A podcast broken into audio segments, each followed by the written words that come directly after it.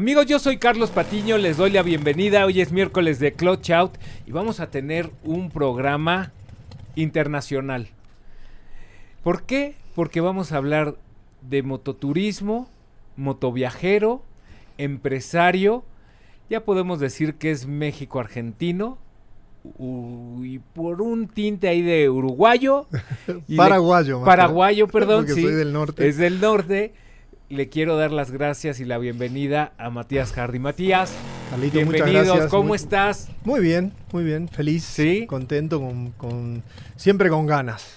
Así es. Siempre con ganas de hacer cosas y, y motivado. Y, y me, me gusta estar siempre tratando de sorprenderme a mí mismo, buscar cosas nuevas que me, que me mantengan fresco, es lo más importante, porque si no, todo se vuelve monótono y rutin- rutinario, ¿no? Y creo que con lo que me estás diciendo, así has sido y así eres, por lo que hemos platicado, y me has platicado de cómo llegas a México, por qué llegas a México, que ahorita vamos a platicar eso, y tu, tu, tu parte de, de, de- también en Formosa, ¿no? ¿Naces? Soy del norte de Argentina, Formosa, una provincia que queda al límite con, con Paraguay, muy Con chiquita. Paraguay, sí. Un calor. Se quejan del calor acá. Es que hay Paraguay, Uruguay y Argentina. Es, un es como un triángulo de las Bermudas, Sí, ¿no? y Brasil. y, se están disputando quién hace los mejores asados. Los mejores asados. Y Uruguay, Paraguay o Argentina. creo que todos, ¿eh? Creo que se come muy bien carne en todo el norte porque en toda Argentina.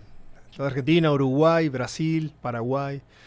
La verdad que es una zona privilegiada en ese Fíjate sentido. que, bueno, ahorita vamos a hablar de, de- de- de motociclismo, pero no podemos desligar el motociclismo con la eh, comida. No, claro. Pero en Argentina, cuando visité, fíjate que comí una un, un- un- una- un corte de carne, no sé si sea un corte de carne, pero era una pelota.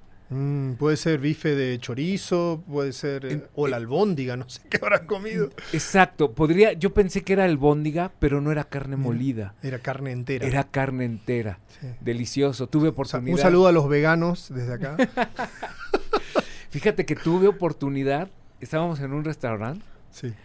estábamos cenando en Sushi Bar, me parece que se sí, llama, sí. y le digo a mi esposa, éramos todavía novios, le digo, pellízcame y dime que no el que está en la entrada es Gustavo Cerati. ¿Lo viste? Y me dice, sí es. Wow. Dejé de comer, me paré, me valió enfrente, Sí. nos sacamos fotos, platicamos, iba con su ¿Buena onda? novia. Extraordinario. Ah, mira. Tenía, Con- tiene otra fama, tenía otra fama. con una copa de vino, a lo mejor eso. Ah, ya sabes que el, al- el- el vino adormece el alma. Sí, sí, sí. Y tomamos foto. Y en otra ocasión. ¿a quién crees que vi? ¿A quién? A Maradona. ¿Dónde? Estábamos también en un restaurante, en- en- no me acuerdo si fue Yo Palermo. no veo a nadie al- famoso acá en México. Vos ¿Alguno? fuiste un poquito y lo encontraste. Bueno, fuimos un mes de viaje. Ah, ok. Y empe- empezó a juntar la gente en un restaurante. Tuvieron que cerrar la puerta, pues yo me asomé. No, una- es un... Ese es tipo cuando fue un- estaba gordo. Porque le gritaban, ¡Gordo! ¡Te amo!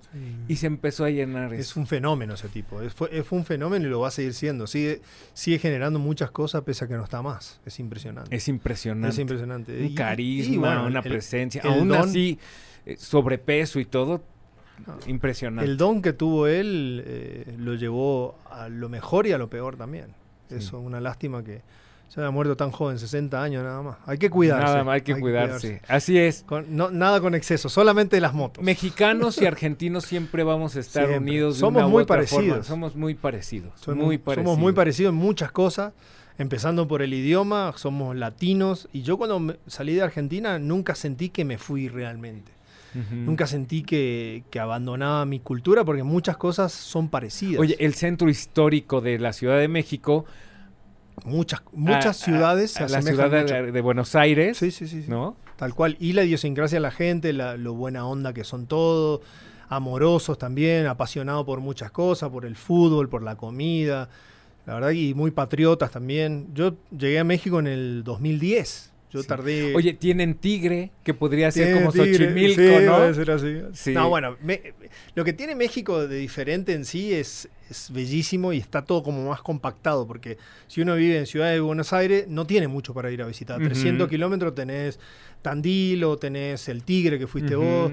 Tenés que viajar muchos kilómetros para poder... Para a- salir de ahí. Claro. Sí. Lo que tiene México de maravilloso que haces 200 kilómetros o 100 nada más. O Este fin de semana estuve en Hidalgo y es despampanante a nivel visual y a nivel este Cambia completamente. No, es maravilloso. Cada estado tiene algo diferente y eso lo agradezco mucho y fue lo que me enamoró de México, la diversidad de paisajes, clima, comida, personas. Escuchás que hablan otros dialectos y decís, bueno, estoy en otro planeta, o estoy en otro, otro país. Entonces es muy como bonito salir los, los fines de semana o, o irte un viajecito largo acá por México porque siempre te llevas una sorpresa nueva, tanto de paisaje, de lugares, de personas. Eso me fascina. Me quedé acá porque me encanta Y por eso viajas tanto en moto. Pero a ver, eh, ¿cómo nace mi locura. esta locura? Pero creo que esta locura es por herencia. Sí, eh, viene. Mi viejo se llama Aníbal, motociclista. Justo ayer estaba en Buenos Aires y se compró un casco, me, me lo mandó un personaje. Saludo O a... Chirola, saludo a. Chirola, unos bigotes así tipo, viste, de American Country Chopper, ¿viste? Sí, así lo sí. tiene, ahora te muestro una Ok. foto. Eh, loco tiene ahora una Harley, tiene una BM, le gusta andar. Ha, ha parado de viajar bastante, tiene 75 años, pero ahora que estuvo, me vino a visitar en noviembre, hicimos un viajecito, mi mujer, yo y él y mi mamá. Eh, nos fuimos a Peña de Bernal los cuatro, en dos motos diferentes. Entonces sí le sigue dando, pero lo que yo aprendí de chico era viajar desde, desde todas las vacaciones, ¿viste? Nos agarrábamos la camioneta, lo que haya. eh, Salir. Nos íbamos a Ok. un mes de viaje. Y acampábamos y íbamos a lugares diferentes, Mendoza, San Juan, nos íbamos a Catamarca, Salta, o nos íbamos a Brasil. Es que está muy cerca claro, ahí. todo muy- mil kilómetros y todos, viste, Mil kilómetros es ir de aquí de la Ciudad de México a Laredo. Sí, más o menos, Más o menos. o tip- tipo por Chiapas, o, O, o poquito- para el poquito más sur abajo, es, sí. es- es más o menos. Lo que tiene de diferente es que es muy plano allá, entonces Ujú. podés hacer muchos kilómetros en pocas horas. Acá es un poquito más Simoso, intrincado, eh, tiene su belleza, pero tiene también su No, dificultad. ya sea que tienes dos cordilleras ahí en medio, ¿no? Claro, se Entonces, mezclan. sí, sí, Sí. La Sierra Madre Oriental, la Sierra Madre Occidental, Argentina tiene todo al oeste, claro. que es, son- es la cordillera. Entonces fui de chico aprendiendo que eh, era una forma bonita de, de vivir, porque lo que me fui dando cuenta que cuando uno viajaba experimentaba muchas cosas diferentes o mucha cantidad de eventos diferentes en poco tiempo. Y eso es como eh, engañar un poco a la vida, al tiempo, ¿no? Porque vos vivís mucho en poco tiempo y de golpe te das cuenta que pasaron dos días y pensás, mirás, sen- sentís que pasaron Sí. dos meses.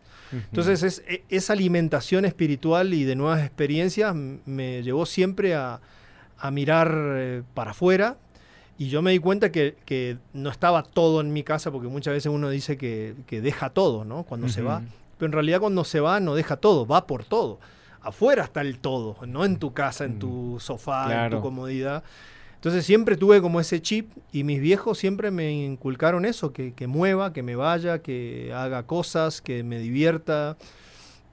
Y en Argentina, como es distinta la realidad eh, económica de México, por ejemplo, eh, irse es como un éxito. O sea, es como una especie de... El que se va, la hace, porque por lo menos no sufre los embates del gobierno, no- de los impuestos, de lo difícil que es. Es difícil Argentina en ese sentido, eh, pero se puede. Lo que pasa es que a mí me gusta viajar, entonces dije, decidí... ¿Qué pasa en México igual?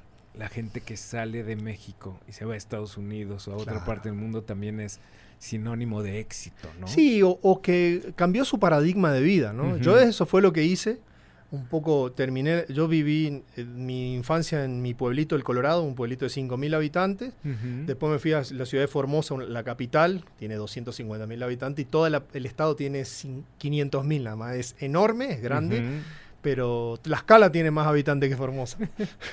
Sí, cualquier, Cualquier alcaldía de la, Sí, tremendo la cantidad la de ciudad, ¿no? Pues en Argentina justo hoy es el censo, son más o menos 45 millones de habitantes en los, cinco, en los Mira, casi 3 millones de kilómetros cuadrados.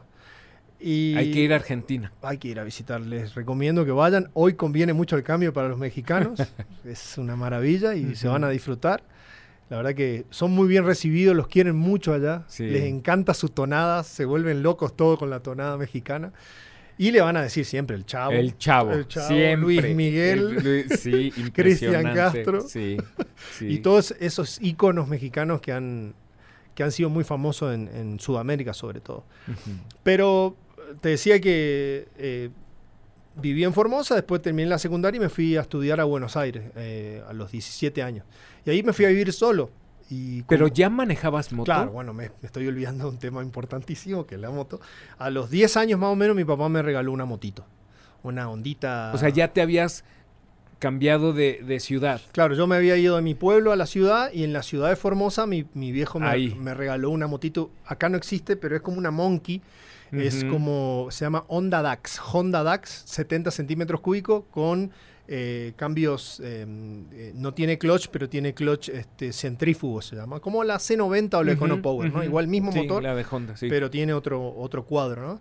Y esa fue mi escuela, aprendí, sabía andar en bici. O sea, tú siempre viste a tu papá en moto. claro, siempre. En mi casa había moto desde que yo O sea, nací. desde que tú Sí. tienes. Hay más. Mi, mamá y mi papá me contaban de que cuando yo no podía dormirme de niñito, se iban, me agarraban en la moto a dar vuelta por el pueblo. Como- sin casco, por supuesto. Sí, y eso- claro, era otra sí, cosa. otra cosa. Y esa fue mi escuela y la tuve desde los 12 años hasta los 15 más o menos. Por supuesto, el que sobrevivió a los 90 en moto sin casco, Dios mío, porque todos andábamos sin casco, una locura. Sí. Hoy lo veo a la distancia y no lo puedo entender. No había esos eh, eh, estándares de Hace- seguridad. mira, la excusa es que hace mucho calor allá. Andábamos en chancla, en, pues, en la moto, como vivir en la playa, algo así. En la playa te dejan andar con ese casquito quitamulta en Playa del Carmen o en los Sí. lugares, pero hace mucho calor. Si te pones un casco cerrado, Cerrado. te quemas. Entonces, a los 15 años yo ya me empezaba a medir un metro ochenta casi, eh, y mi viejo me dijo si quería cambiar la moto, pero fue un truco de él porque yo corría en una motito 50 centímetros cúbicos en un óvalo de tierra compactada, que era mi locura, vendía pollo, eh, pasteles, para poder este, O sea, emprendedor desde niño también. Sí, siempre busqué la manera en valerme por mí mismo porque no me gusta pedirle nada a nadie. O sea, sí me gusta eh, hacer las cosas, pero no, no- Me gusta valerme por mí mismo y Ujú. generarla. Y generar. Sí, sobre todo serle útil a las demás personas. Yo creo que la manera en la cual uno genera es siéndole útil al otro.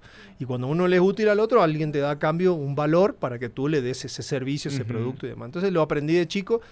No estudié eso, o sea, no soy comerciante, pero después me ¿Lo hice comerciante. Sí, no me lo enseñó nadie, la verdad. Mi, ¿Tu vie- mamá, tu, tu papá se dedican mi al abo- comercio? mi papá es abogado y Ah, mi mamá mira. es fonaudióloga. Es Fono- fonaudióloga es como acá en México no sé cómo le llaman, pero es como el que enseña a hablar y el, el problema de, de escuchar y demás. Sería como Sí, terapia de lenguaje. algo así. sí, sí. Aquí, No tiene ok. ese nombre acá, pero eh, sí sé que existe la carrera. Ujú. Y muy chambeadores, mis viejos. Eso sí fue un gran ejemplo desde chico. Verlos trabajar y mi mamá desde joven este, teniéndome a mí, yéndose a chambear a- todos los días con, con mucho ímpetu y, y siempre esa cultura de trabajo me la, me la inculcaron de chiquito. Que hay que trabajar.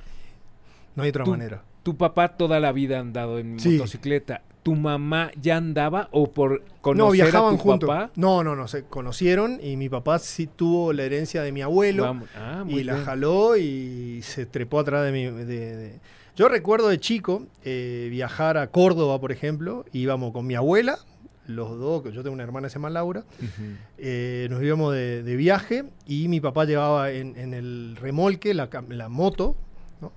Y eh, nos dejaba en la casa con la abuela y ellos se iban una semana a recorrer los, los alrededores y volvían. ¿no? Una maravilla, yo así los ojos y los veía. Lo cual siempre fue para mí muy normal y para ellos también y nunca les dio como miedo porque les pareció algo natural que ande en moto. Muchas veces a la gente le cuesta subirse a la moto porque no lo tienen como ejemplo o nunca lo vieron y no les parece peligroso o, les parece peligroso. Les Y no lo es. En realidad, si uno aprende ciertos parámetros de andar en la moto, nunca te va a pasar nada, a no ser que sea como todo un accidente que te puede pasar. Que en coche, caminando, en todos lados. Por eso es un accidente, Por ¿no? eso es No está... accidente. sucede eh, de forma espontánea. Esa es la realidad. Por más controlado que tú tengas ciertas cosas, Difícil. cabe la posibilidad de un accidente. Todo pasa por algo. Uno hay que también también. Sí, una de las cosas que aprendí como viajero básicamente es a tener una filosofía que la cual aplico en lo cotidiano. Fui aprendiendo en el camino y esas cosas, por ejemplo, cuando suceden los accidentes o suceden cosas que parecen malas y demás, yo digo, bueno, por algo está sucediendo. Cuando vos ponchás en el medio de la nada o no sé, en el camino y querés llegar a un lugar en el tiempo correcto, vos decís, bueno, mirá, si poncho ahora es porque algo me esperaba en el, en el camino y quizá esto está evitando lo que viene. Entonces te tenés que entregar a las situaciones.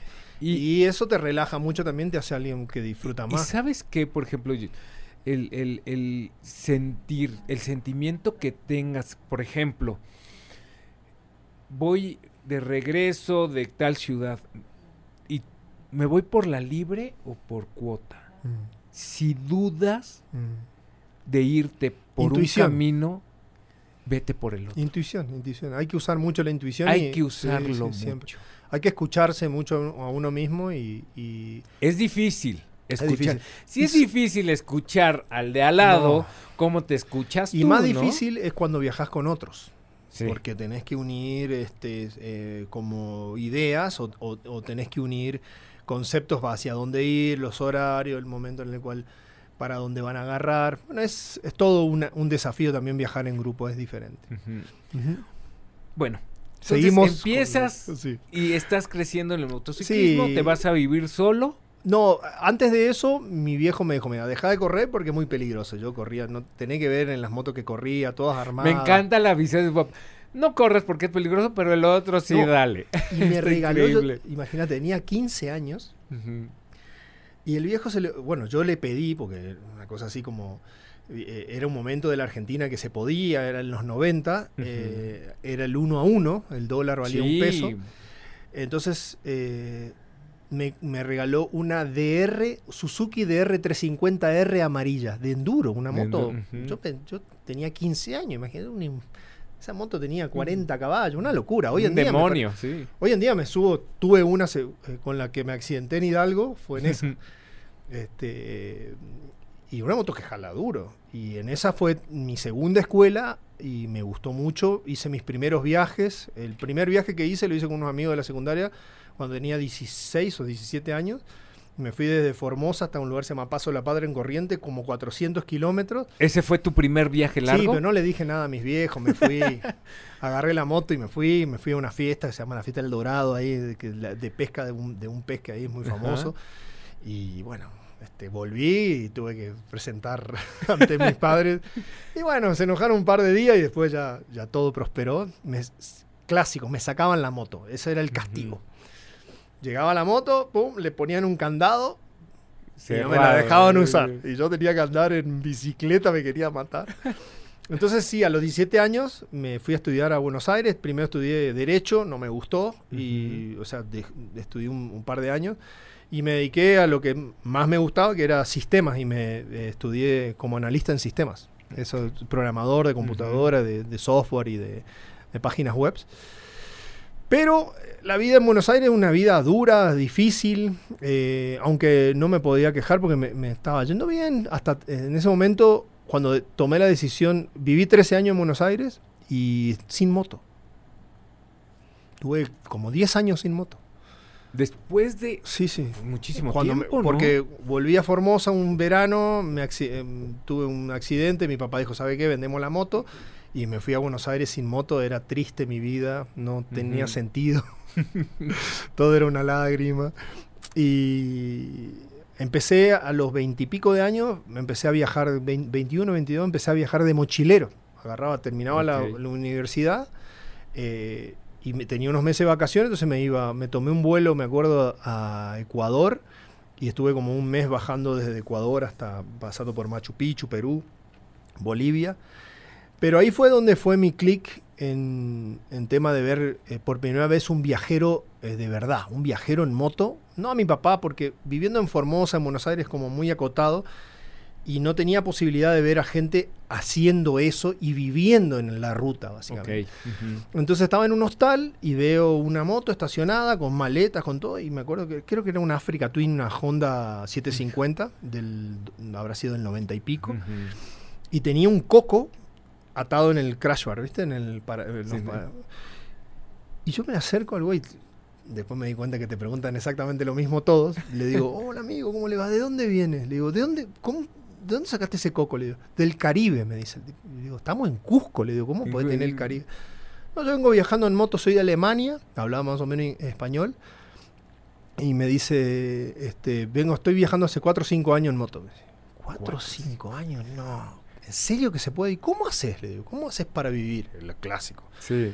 Me dice, mi oficio es soldador, sueldo. Me dice, sé soldar en estaño, en, no sé, en aluminio, en eléctrica. Entonces, en cada lugar que paraba, Super oficio. un mes, ajá, un super oficio. Entonces, llegás a un lugar que te necesitan de un soldador, el tipo era muy bueno, se presentaba, mostraba No su- cualquiera hace No eso. cualquiera ¿eh? hace eso, es muy, muy, es artesanal, ¿no? Es artesano. Entonces juntaba lana un mes, o un par de semanas, o varios meses. Él pedía, me acuerdo, me dijo, yo pido comida y do- dormir y un sueldo. Entonces no gastaba, ahorraba, ahorraba, ahorraba. Entonces me dice, yo, me acuerdo que me quedó eh, eh, grabado y yo lo, siempre lo repito, es trabajar, ahorrar, renunciar, viajar. Ese era su... Y repetir. Y trabajar, repetir. ahorrar, renunciar, viajar y repetir en el camino, ¿no? Ujú.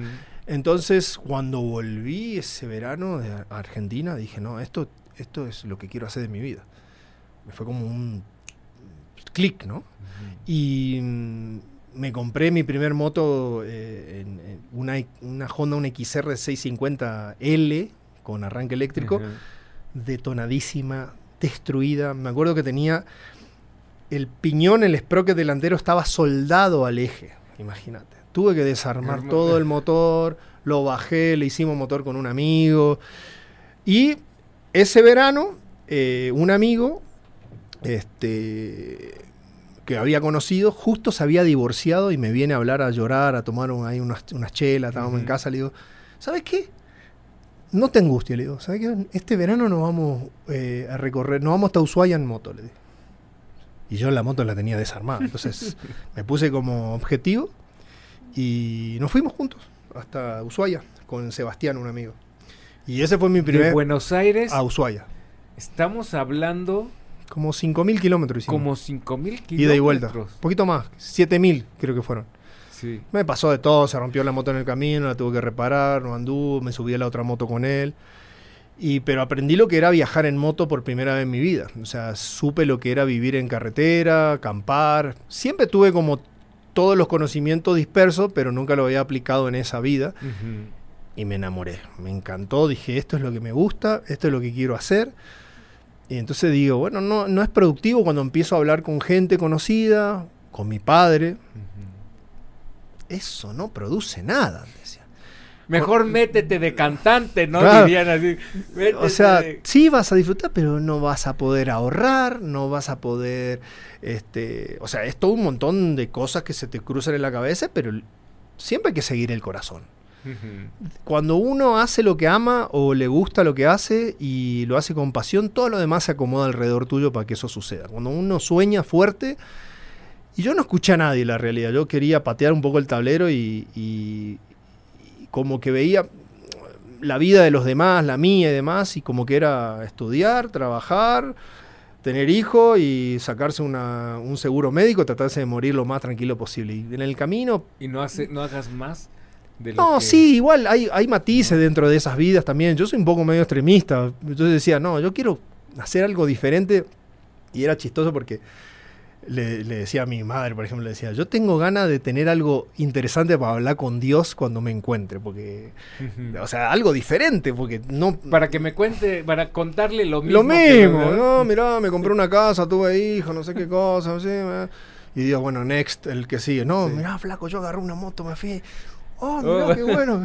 Que se emocionara Sí, igual sí, que tú. Claro, y, cambiar un poco, porque cuando uno arriesga, encuentra otras cosas, ¿no? Entonces, en el 2000, fin del 2009, había armado una Honda Transal 600, una bicilíndrica que no tiene, imagínate que no tiene este, ni bomba de gasolina, es por gravedad, 18 Ujú. litros, te da más o menos 250 kilómetros, una moto probadísima para viajar en el mundo.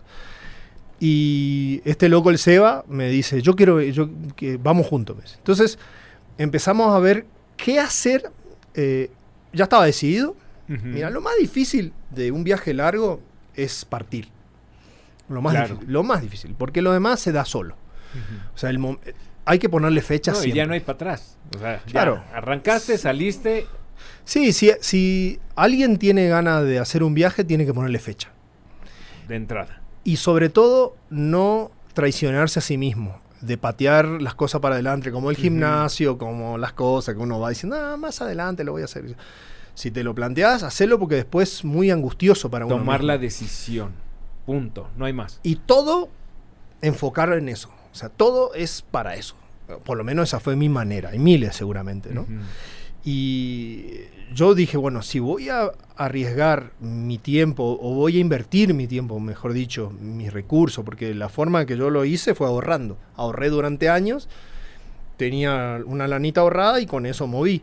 Pero dije, ¿por qué no hacer algo que le sea útil también a los demás? Quiero dar un aporte. Recién estábamos hablando del tema del turismo, ¿no? En moto, ¿no? Entonces yo empecé a pensar en algo como el turismo sustentable. O sea, que sea que uno vaya a un lugar, pero que uno pueda dejar algo o por lo menos rescatar algo que le sea útil a las demás personas. Entonces, Que dejes algo. sí, sobre, que dejes algo o que lo que aprendas de ese lugar le sirva a otras personas Claro. para hacer ciertas cosas. Entonces, O sea, que digan, vino un- una persona en moto. ¿Y qué hizo? Sacó No, fotos. sacó y se fue. O como los youtubers ahora que inventan cada historia que son increíbles, Dios mío, que son que, que todo está exagerado y más y no es así, si querés lo platicamos luego. Pero la realidad es que se nos ocurrió a nosotros hace más de en, en el 2009, 2008-2009, eh, formar una, un proyecto que tenga que ver con el agua potable, con el agua dulce, ¿no? Porque se habla mucho del, del tema del agua, pero nunca se sabe realmente qué está pasando, porque fíjate ahora tenemos una va a empezar nuevamente el tema de la sequía, de cuidar el agua, no van a Lo que pasa en, la- en México, en Monterrey, ¿no? En Sí, en mucho, donde hay mucha Aquí, gente, sí, donde hay mucha gente es eh, inevitable que el agua escasee. Entonces dijimos, agarramos la moto, una cámara o mismo apuntes y él, mi, mi cuate, el Seba, es ingeniero hidráulico. Entonces empezamos a pensar cómo relevar la realidad del agua y compartirla en un blog, para que tenga un sentido. Lo que te da también un proyecto como ese es que todos los días te levantás pensando en algo y no vas a la deriva. Eso es la realidad. Entonces enfocábamos la vida en ir a visitar a ciertas autoridades, a comunidades y todo fue prosperando hasta que en un momento nos dimos cuenta que algo teníamos que hacer, porque es muy fuerte ver la vida de otras personas que le falta algo tan básico. Aparte, este eh, mototurismo que haces o estas eh, eh, eh, que te vas a rodar por diferentes partes, te da una sensibilidad diferente en cada poblado que llega. totalmente, totalmente. Y los eh, problemas sí son diferentes, pero te diste cuenta que es, hay uno en común, No, sí. que es el eh, agua. El- sí, y yo soy del norte de Argentina y en, ese- en- en- siempre tuvimos, eh, por más que tenemos eh, mucha agua alrededor, el problema es la distribución del agua. O sea, es como el dinero.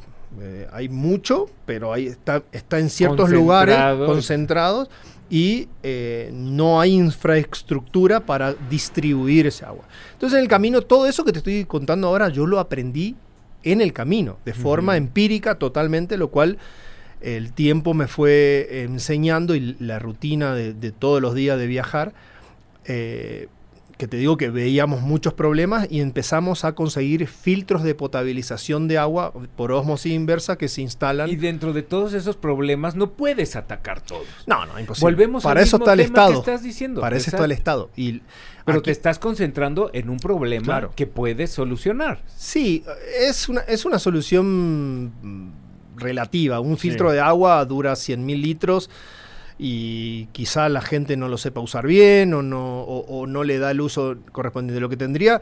El problema del agua es que don- si, te, si te en un lugar donde no hay, ese es el problema geográfico del agua.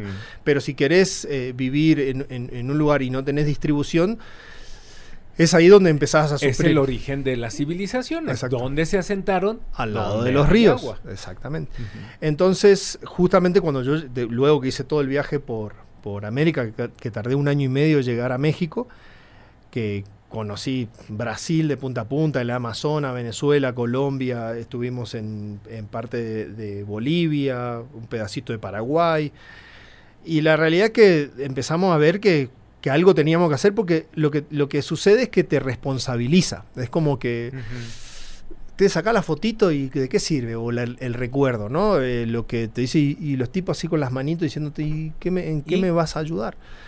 Entonces, lo que te digo es que empezamos a formar la idea de armar una fundación, una asociación civil, la cual permita poder trabajar eh, mucho más profundo. Y hoy en día tengo una fundación, una asociación civil, se llama Motodestino, que trabajo con otras fundaciones y hoy en día ya la evolución de todos estos filtros es sistemas de captación de agua de lluvia en, en los Evolucionó. Claro, porque fui conectando y la realidad es que con la unión hace la fuerza y hoy en día hago un diríamos un scouting de lugares donde faltan eh, donde falta el agua los tengo una a través de una aplicación, tengo una ubicación GPS, yo se lo comparto a esta gente, vamos y visitamos el lugar si la casa está apta. Por la pandemia se paró todo. un lugar, Matehuala, San Luis Potosí. Sí, San Luis Potosí. Ahora hicimos un trabajo muy fuerte en, en, el Estado de México, cerca de Valle de Bravo, en, en, eh, en una zona donde donde escasea mucho el agua, pero están al lado de, la cuenca esta del Cuetzamala. Imagínate, el agua que nos da agua, el lugar que nos da agua a nosotros, a la Ciudad, de México, ellos no tienen agua. Pero la captación de agua de lluvia cuesta, por ejemplo, un sistema de captación de agua de lluvia puede solucionar eh, para toda la vida a una familia por 20 mil pesos. Con captación de agua de lluvia, un tinaco y un sistema mexicano de ion, ion NG se llama la... Para la purificación, purificación del agua. Increíble. Se pueden hacer cosas maravillosas, la cuestión es aplicarlo nada más y, esforzarse porque eso suceda. Entonces, ¿Voluntad? Sí, voluntad y conseguir los recursos. Bueno, el dinero, siempre va a ser el dinero, siempre va a ser un problema económico, pero con voluntad creo que se puede avanzar muchísimo. Sin duda, y uniendo fuerzas también, y ahora este, vamos a conseguir con, la, con esta fundación que sea donataria para poder conseguir eh, donaciones más fuertes, pero siempre eso todo entornado a ayudar a comunidades, lo cual eh, es, disfrutar de los lugares, porque la verdad que cuando llega la gente te recibe, te dan aguamiel, te dan tepache, te convidan su pancito, y yo me muevo, yo mm, los abrazo, me quiero quedar ahí, me la paso maravilloso. Y es, una, excusa. Es una pena que ahora que estás hablando de que te quieres hacer donataria autorizada, es una pena que los que el gobierno actual es difícil. Eh, esté metiendo más trabas para estas asociaciones es muy difícil. y que no le gustan Sí, tuvimos que modificar el acta constitutiva ciento sí, tuvieron que meter un artículo en el cual ustedes especifican y eso te mete para poder tener recursos de gobierno pero también te implica que ya eres una, una asociación que es auditable por la federación. Sin problema. Entonces, pero bueno, si, si tienes recurso público. Claro. Pero estas recaudaciones y estas eh, esto que eres muy noble, el, expedir un recibo eh, donataria han reducido lo que tú puedes donar. Las asociaciones civiles, por lo general, las fundaciones son vienen a suplir lo que el Estado no hace. Exacto. Cuando el Estado no hace algo, nosotros que tenemos las ganas. No hace o no puede. Por ciertas cosas. Porque el, Estado no puede todo. No, no, es muy difícil, muy difícil. Y nosotros lo que hacemos es, con buena voluntad y con mucho esfuerzo, podemos lograr que gente tenga agua potable. Eh, y la moto es un medio para llegar a esos lugares. Claro, y aparte es un eh, es parte de la democracia. No es nada más únicamente que el gobierno haga algo, porque ahí ya es dictadura. Sí, nosotros somos los civiles. Cuando sociedad civil y gobierno se unen para sacar adelante, esa es la Sí, pero por ejemplo, eh, Villa Victoria se llama el, lugar. En Estado de México. El Estado de México. Nos ayudó mucho el intendente, el, presidente municipal de ahí, siempre con, apoyo sobre todo de personal, de, ayudarnos en los lugares y demás. Y ese es un esfuerzo bonito porque tiene, tiene muy buena devolución en la realidad. Y, y, está bueno porque andás en moto, lo disfrutás, te la pasás bonito. Y llevas el mensaje en sí, moto. Sí, llegas, lleva el mensaje y usas la moto como un medio para hacer el scouting, para, para poder este, conocer lugares que, carecen de agua y sobre todo la gente... Mira, yo te digo, ahora en el 2018 eh, hice un viaje por África, casi un año, desde Sudáfrica hasta Egipto, en una moto 250, y me llevé... A ver, vamos a platicar esto. Sí. Te llevaste la moto, compraste allá la moto, ¿cómo planeas un viaje así? Y en África, aquí, bueno... Tenemos una idea medio extraña de África. Sí, porque también si tú planeas de aquí a Argentina, Sí. tienes cierto Hablas en control, español, claro, no te piden visas, este, Pero con el mismo pasaporte a otro, a otro planeta. a otro planeta. Sí. Diferente cultura, diferentes religiones, Mira, diferente todo. Todo es o- comida, otro- todo. Es, es, eh, es- es un desafío interesante, pero es muy, me gusta sentirme así. Me gusta sentir esa incomodidad del desafío. Porque lo tengo que solucionar de alguna manera. Voy y me presento ahí y veo cómo le hago.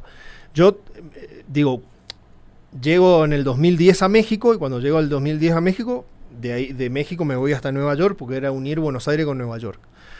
Vuelvo a México y no tenía un peso. Estaba muerto, había ahorrado 10 mil dólares y con esos 10 mil dólares hice un año y medio de viaje. No sé cómo le hice, 500 dólares, 700 dólares por mes más o menos en promedio. Durmiendo en casa de gente, ah, me patrocinó una, una cadena de hostales, este, lo, lo pude lograr. Cuando vuelvo, cuando vuelvo a México, me quedo sin lana. Entonces digo, tengo que trabajar. Entonces en, en San Cristóbal de las Casas me contratan de mesero, como buen argentino, eh, en un bar en San. Cristóbal. Y ahí empiezo. Mando la moto en barco a Argentina. En Argentina las motos valen mucho más caras que acá. Entonces digo, bueno, eh, más vale me compro una moto en México, esa era mi tirada, porque son más baratas acá. Mando la moto a Argentina, mi papá la vende allá, me deposita la lana y eh, con eso me compro otra moto acá. Claro, no, y aparte tú no puedes Estar, claro, tenía que importarla, tenía seis meses sí, nada no, más no, para no. circular por México. Eh, te dejan entrar seis meses y te cobran 400 dólares y cuando la moto se va te la devuelven, ¿no? Te devuelven eh, es como una garantía. Entonces me quedo haciendo, trabajando acá y ahorrando para poder seguir viajando. Y mi idea, tengo mis posts ahí del 2010, do- no, perdón, 2012, trabajando para ir a África. Era mi proyecto, en el Ujú. 2010. Recién en el 2018 me pude ir, imagínate. Pero siempre con la idea fija, ¿no? Y este, empiezo a trabajar en San Cristóbal, después me voy a vivir a Oaxaca, en Oaxaca sigo trabajando en, en bares y restaurantes y demás, y termino en Ciudad de México porque veo que conozco gente que se dedicaba a repartir perfume y demás en los shopping clásicos de, Ujú. los, de Decane y Gio, digo, bueno, con eso voy a subsistir también. Me pagaban por hora, digo, bueno, me calcé la camisa y vamos a trabajar. Y tuve un año trabajando de, de Gio, de repartiendo, haciendo publicidad, hice de todo. Pero siempre la idea, cada día que me levantaba, y hoy en día, por mi- África. Por África. mi zanahoria Sí. es seguir viajando. Esa es la, la manera en la cual yo proyecto mis días y mi futuro. ¿no? Seguir viajando en moto, que es lo que más me, me motiva, ¿no? Y en el do- eh, 2013 consigo un chamba en venta de motos en Ducati eh, y trabajo, trabajo, trabajo y como me dijo el alemán, trabajar, re- eh, ahorrar, renunciar, viajar. Y en el 2015 eh, le digo a los, a los directivos de la marca, le digo, me voy a Alaska. ¿Cómo te vas a Alaska? Si estás trabajando, te está yendo re bien. No, sí, me voy a Alaska. ¿Y en qué te vas? No, me voy en mi Honda. No, no, me dice, agarrate una Ducati, cero kilómetros, y te vas. Erwin Richter, que le agradezco mucho. Así que me fui desde... desde- Saludos a- al al, Erwin.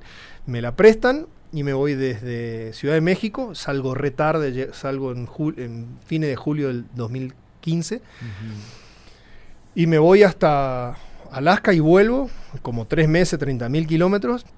Y cuando vuelvo, había renunciado a la chamba, había dejado el departamento donde vivía porque me generaba gastos. Claro. Y estaba como Adán, sin nada, con una parra de uva acá. en- y, y ¿qué hago? Entonces, lo que te da la moto, todo lo que ¿Y son... con Eva o sin Eva? Sí, con ese momento Sí, tenía Eva. sí, Siempre hay- bien. sí, sí, sí, había Eva, había. Y vos sabés que el, el tema es que cuando uno viaja en moto, todo lo que viajan en moto o lo que andan en moto o horas, tenés mucho tiempo para pensar. Sí.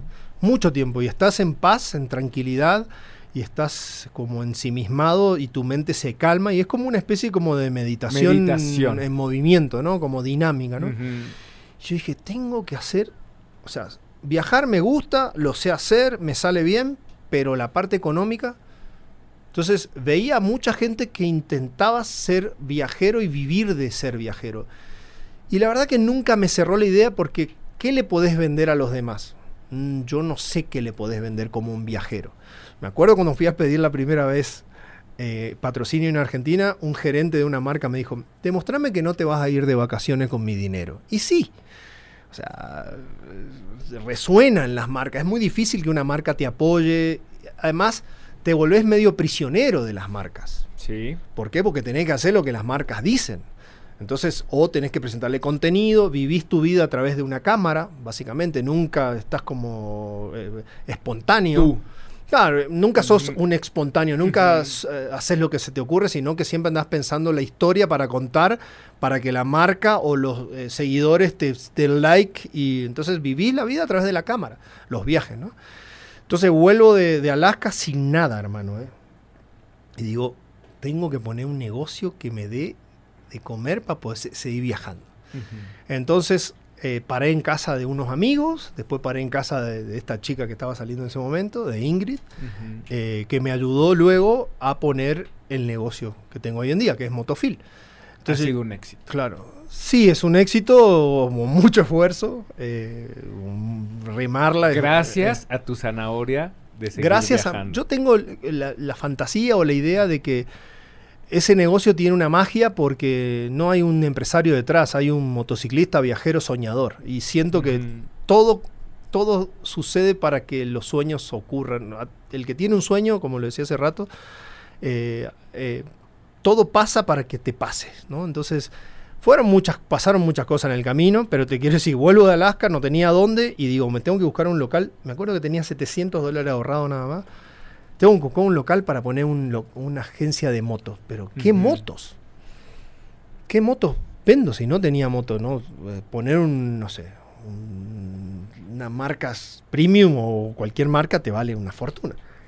Pero tenía mucha gente conocida eh, de, de las motos que, que venía vendiendo de Ducati y demás. Venía vendiendo. Este, y renté el local, ese es el local que estoy actualmente en, en Revolución y Franklin un pedacito del local, me abre la puerta la señora, le digo muchas gracias, sé yo, me meto, no había luz, no había, había agua, ahí armo mi tienda de dormir, mi bolsa de dormir y empiezo a vivir ahí adentro, En el local. en el local. Historia. Sí, sí, sí, en el local. Y entonces empecé despacito a pintar, a poner los- las tuberías, con- conseguí este, algunos, este, gente que me colabore, todo a promesa, ¿viste? Más o menos. Y decía, bueno, yo le puse una fecha, el 12 de diciembre, era más o menos fines de octubre, principio de noviembre, el 12 de diciembre abro, era mi, mi fecha. Volvemos a lo mismo, ponerte fecha. Sí, hay que ponerle fecha a todo. Por lo menos esa es mi, mi forma, ¿no? Entonces, justo en el camino, mi viejo me, me- me avisa y me dice, che, hijo, vos sabés que tengo una tía abuela que murió hace un tiempo y sí, dejó una pequeña herencia, dice, pero te la quiero pasar a vos, me dice. Y yo nunca le pido nada a mis viejos, nunca...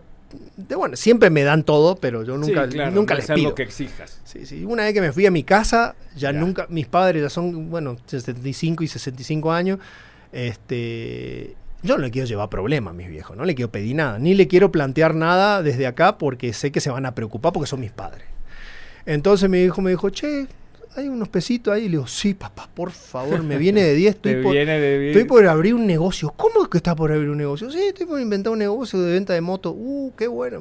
Bueno, voy a ver cómo te lo hago llegar. Me lo hacen llegar con una gente que viene de turismo, de Formosa para acá, justo una coincidencia. Y ahí fue una inyección de lana interesante para poder abrir. También con la chica con la que estaba apoyó el negocio. Después se salió al tiempo. Fue como un apoyo y después se salió. Lo cual eh, empecé de cero sin nada. ¿Y cómo viajas a África? Porque tienes dos, Claro. estos dos proyectos. No, bueno, Motofil eh, empezó el 12 de diciembre del 2015. Ujú. Trabajé todo el 2015, todo el 2016, 10 17 y, y me iba a ir fines del 2017 a África. Entonces, la realidad... ¿Por qué África? Y porque le quiero dar la vuelta al mundo. Es parte del... Es- claro, O hay- sea, es tu visión. claro, cuando uno... Yo dibujé unas líneas en el mapa cuando hace muchos años atrás. Ok. Y estoy tratando de, de seguirlas. O sea, estoy viendo de hacerlas como me las planeé en su momento y estoy estudiando a otros viajeros que lo ¿Cuánto hacen. tiempo hiciste- estuviste en África? Ocho meses. En- eh, Solo. solo. Me, bueno, lo mismo. Trabajar, renunciar. No, en este caso trabajé, ahorré, pero no tuve que renunciar. Quedó un socio mío Claro. acá en México. Entonces eh, yo le dije, ¿sabe qué? Me voy. Me voy y me dijo, ok, va, te apoyo. Y los que están en mi, eh, en mi entorno entienden esa locura que tengo y me apoyan. Porque ha sido claro, siempre. Siempre claro, con mi mujer también. O sea, y, y- y- yo lo veo ahorita en la plática, siempre eres muy claro y sabes a dónde vas y qué es lo que quieres y eso lo transmites. sé que y no- cuando eso eres así, Claro. te dicen adelante, porque Claro. no me estás este, Lo que, pasa, lo que pasa es que es difícil más estar en pareja y tener un negocio. O sea, la realidad es que no es compatible si vos te pones a mirar, o, o es compatible si lo sabes hacer de alguna manera. Yo estoy experimentando realmente. Todo es un experimento y Claro. voy intentando acomodarlos tanto para que me salga. Pero en el do- 2000, yo quería hacer África, me iba en, en el... Pero al final quedas bien contigo. Sí, O sea, lo- eso es lo que, lo que tienes que hacer, ¿no? Sí. y- Quedar bien contigo. Sí, sobre todo porque es un sueño y los sueños hay que cumplirlos. Tenemos una sola vida y después es tarde.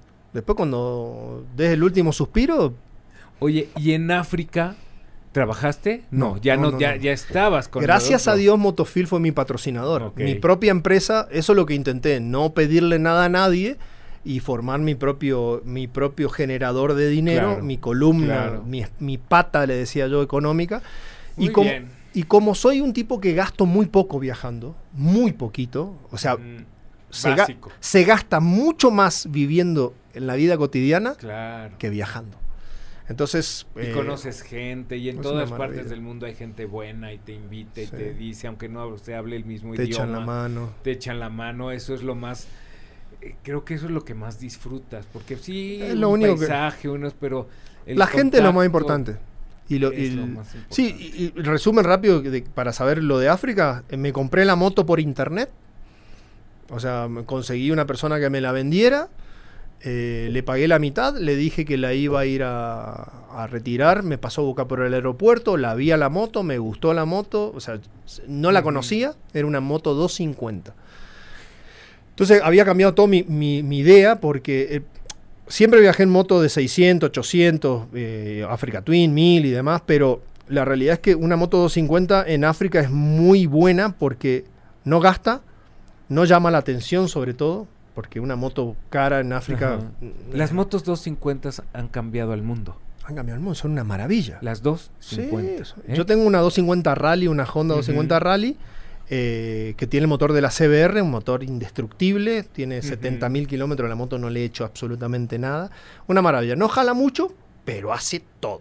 Entonces llego a África y en África agarro la moto y vámonos. Pero para cruzar la frontera de África necesitas un pasaporte eh, para la moto, un documento especial que tenés que dejar el valor de la moto en un banco de- Ok. ajá, y te dan un documento que cada troquelado que vas, cada frontera que vas pasando te quitan un troquelado. Y cuando terminás el viaje se lo devolvés a enta- esta entidad que se llama carnet de pasaje en aduana, se llama, Es, eh, le- le- lo da aquí en, en- en Norteamérica lo da Canadá, lo tramité en, eh, vía email en Canadá. Y le deposité, me dieron eso y cuando eh, se lo mandé de vuelta me devolvieron la lana.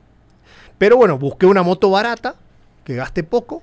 No, y refacciones y que puedas encontrarlo en, en- en- en todos Sí. lados. En Tanzania re- conseguí el sprocket delantero, por ejemplo, cadena. Bueno, a la moto no le pasó nada, pero hice Sudáfrica, Egipto, hice 30.000 kilómetros dentro de África, Qué maravilla. solito, acampando, así todos los días. ¿no? Viendo rinoceronte, cebra por todos lados. Y la verdad que, que fue una experiencia maravillosa de vida. Y, y, este, después pasé de, de Egipto, pasé a Italia y recorrí parte de Europa, Marruecos y después Para rematar. para rematar. Pero lo loco es que yo justo antes de irme a África, faltaba un mes para irme a África, ju- justo tuve un accidente en Hidalgo, fin del 2017, me quebré cinco costillas, el brazo, El- me quedo inconsciente en el fondo de un río Hijo. y me, me sacan de ahí y faltaba un mes para irme. Y justo había conocido a Dani, a mi mujer, que me casé con ella, eh, y le digo, ¿sabes qué? Cuando la conozco le digo, ¿sabes qué? En un mes me voy a África. ¿Querés? eh? Sí, no tengo problema. Me dice, vamos a ver qué pasa, me dice yo. Y me tardé tres meses después del accidente, ella me apoyó, me ayudó en todo, en la recuperación y demás. Mi mamá vino también a visitarme. Y me fui igual, con las costillas soldadas, con el brazo, con el, Con todo. con el metal. Y este, cuando, cuando volví de África me casé. Así que esa fue la historia, más Qué o menos. maravilla. Muy bien.